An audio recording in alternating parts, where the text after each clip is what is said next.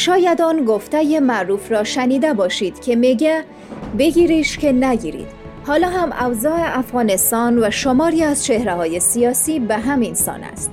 بارهاست روایت های از سقوط کابل و نوعیت آن نقل می شود که برجسته ترین آن شکلگیری یک توافق سیاسی و انتقال مسالمت آمیز قدرت بود که قرار بود همان روز سقوط هیئتی از سیاسیون افغانستان به دوحه بروند و این توافق را شکل دهند ولی در آن روز نامیمون همان رهبران پوشالی و کذایی تعدادی به پاکستان فرار کردند تعدادی ازبکستان و تعدادی هم به تاجیکستان و ترکیه و کشورهای دیگر.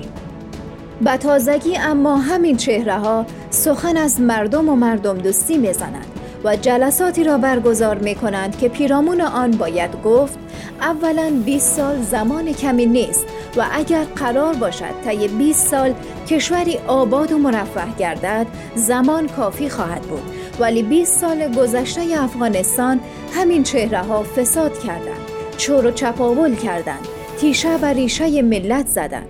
قوم و خیش و اقارب خود را در پست های بلند حکومتی برای دزدی گماشتند. فساد اخلاقی کردند و در برابر هر گونه جنایت سکوت کرده و یا هم به چند جمله تقبیهی بسنده نمودند. به این معنا که خدمتی در کار نبود و تنها کاری که انجام دادند مصیبت بود و آسیب زدن به ملت ثانیا طی همین سالها بارها و بارها همین رهبران ساز ملت سازی و وطن دوستی می زدن.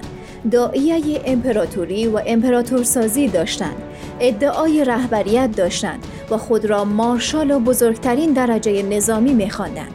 ولی در روزی که افغانستان و افغانها به آنها نیاز داشت فرار را برقرار ترجیح دادند و رفتند حقیقتا باید گفت که زوایا و پایه های فساد در افغانستان همین چهره ها و رهبران کذایی بودند که فقط خوشخدمتی و باداران کردند و امروز هم خود را به دامن امریکا و ترکیه انداختند.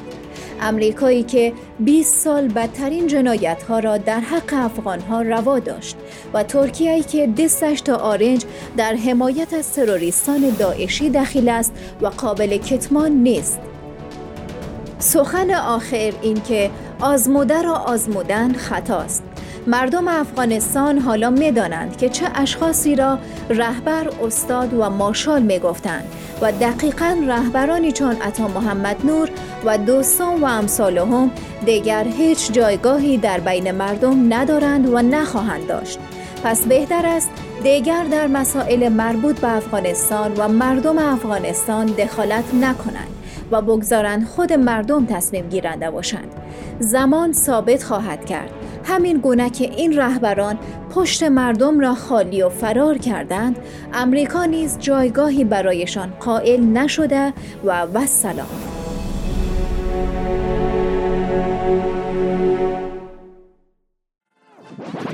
رادیو آرا